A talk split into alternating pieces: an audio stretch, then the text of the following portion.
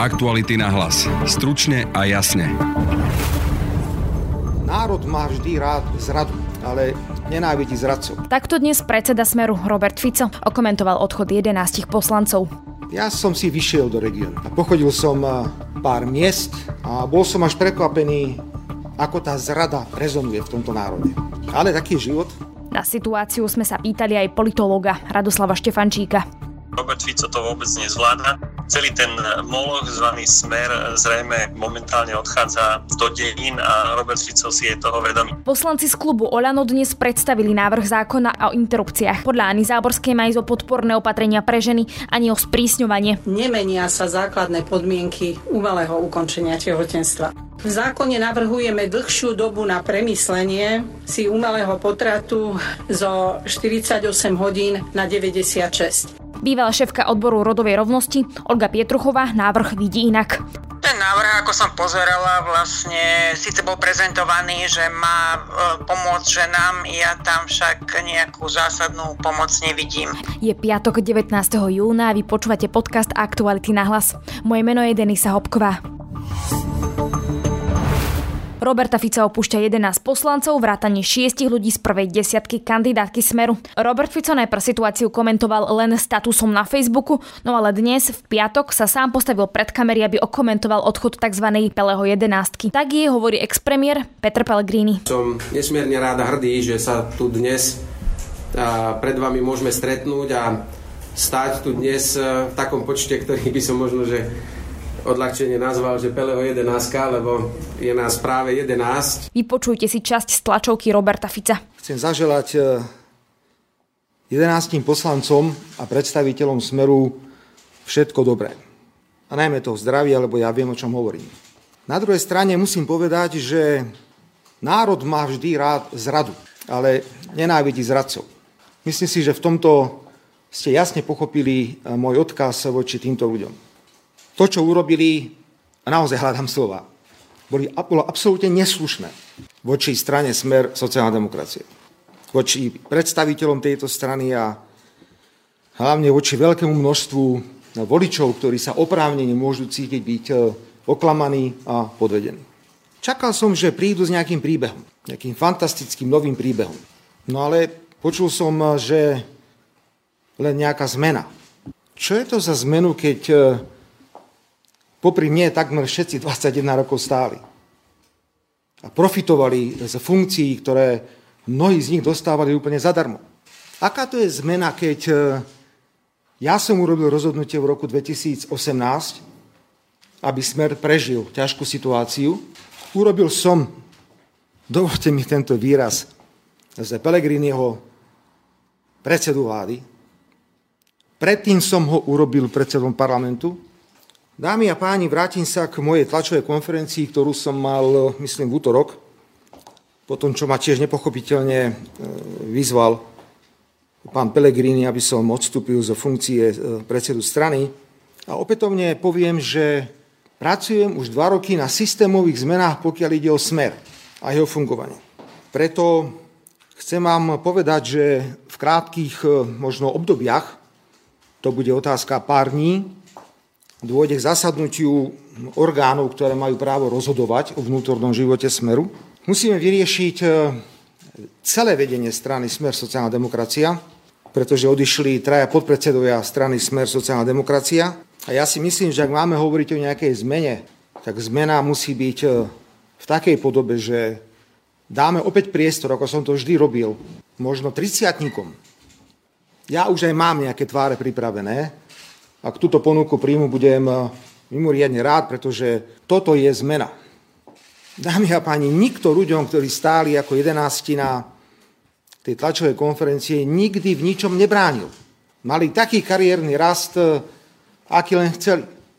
A si pamätáte, ja som poďakoval vtedy na tlačovej konferencii, že ja ďakujem Smeru za, ja môžem povedať, na slovenské politické pomery obrovskú politickú kariéru. A toto mali urobiť aj oni. A nemali zahodiť tú šancu. Ja teraz vôbec e, nemám pocit, že by som mal niečo ľutovať alebo nejako inak robiť. Ja to rešpektujem, toto rozhodnutie prijali. Je to totálne rozbitie ľavice na Slovensku. Ale ja pôjdem úplne inou cestou. Ja som si vyšiel do regiónu. A pochodil som pár miest a pár obcí a bol som až prekvapený, ako tá zrada rezonuje v tomto národe. Ale taký život.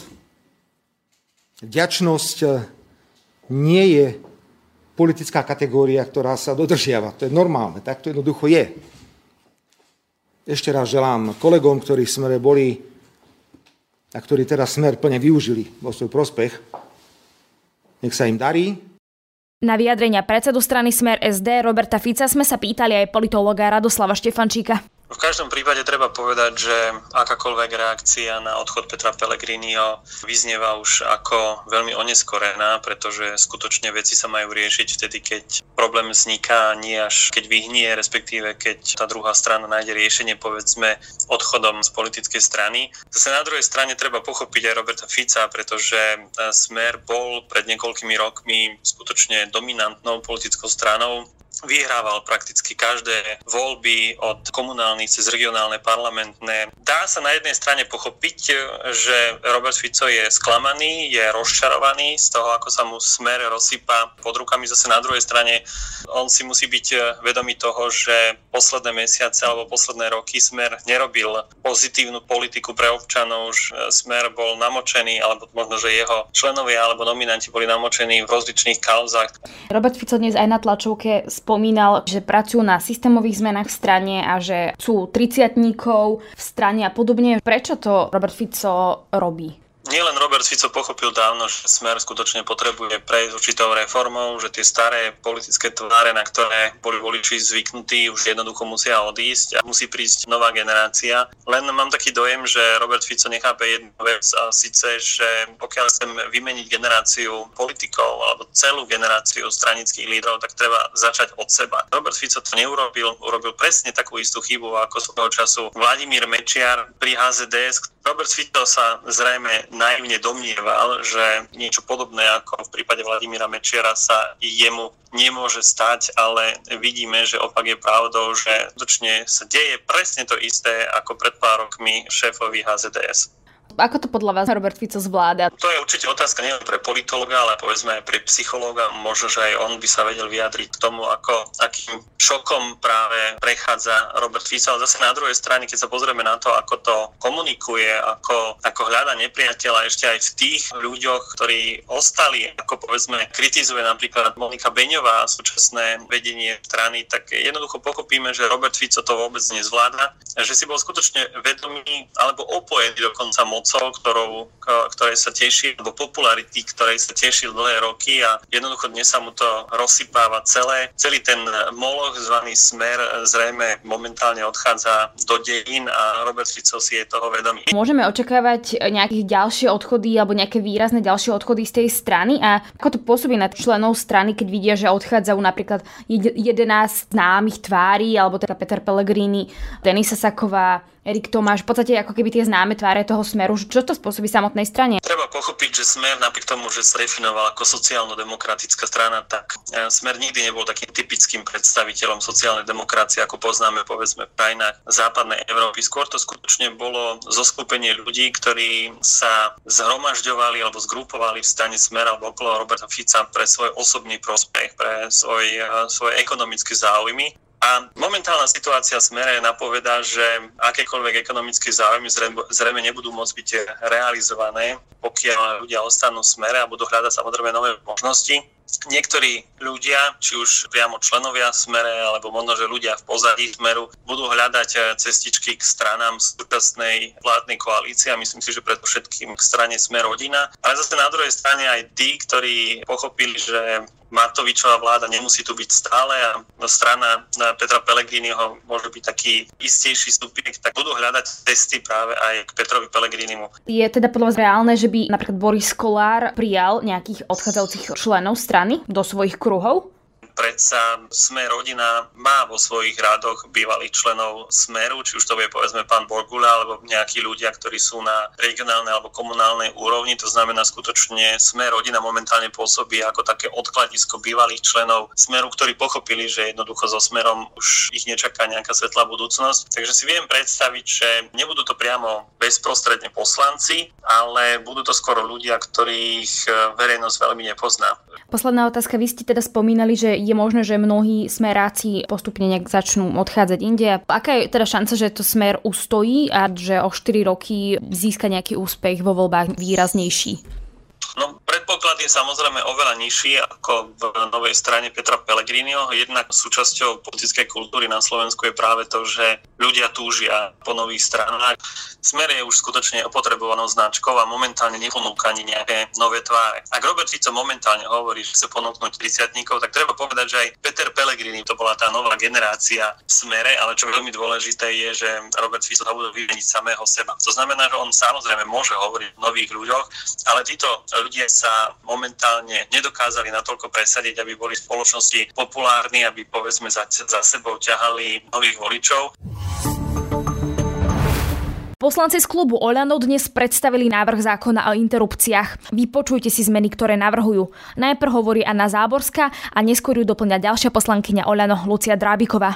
Nemenia sa základné podmienky umelého ukončenia tehotenstva z roku 1986. V zákone navrhujeme dlhšiu dobu na premyslenie si umelého potratu e, pre ženu alebo pre jej partnera, pre jej rodinu zo 48 hodín na 96. Prečo to robíme?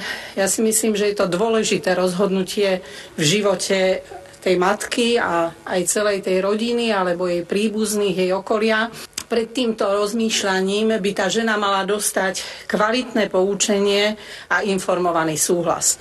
Toho sa tiež dotýkame v zákone, pretože v zákone spred desiatich rokov síce informovaný súhlas bol naznačený, ale nikdy nebol uvedený do praxe.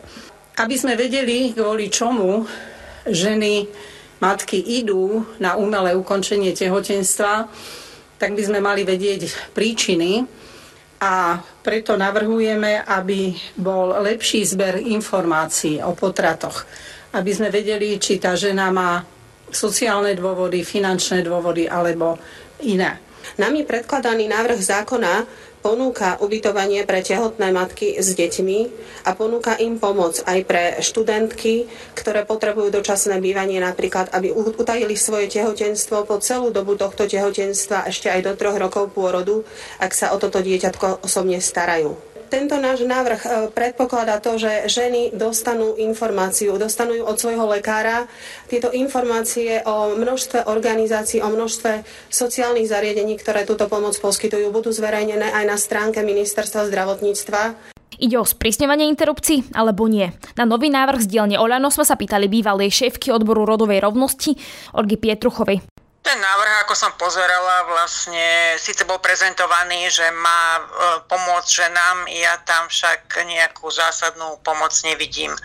Ak je jediná pomoc pre ženy finančná podpora takým spôsobom, že sa príspevok pri narodení dieťaťa rozdelí na dve polovice, pričom tu jednu ženu dostane v 12. týždni, tak tu naozaj nejde o reálnu podporu, pretože celková suma sa nejako nesvýši.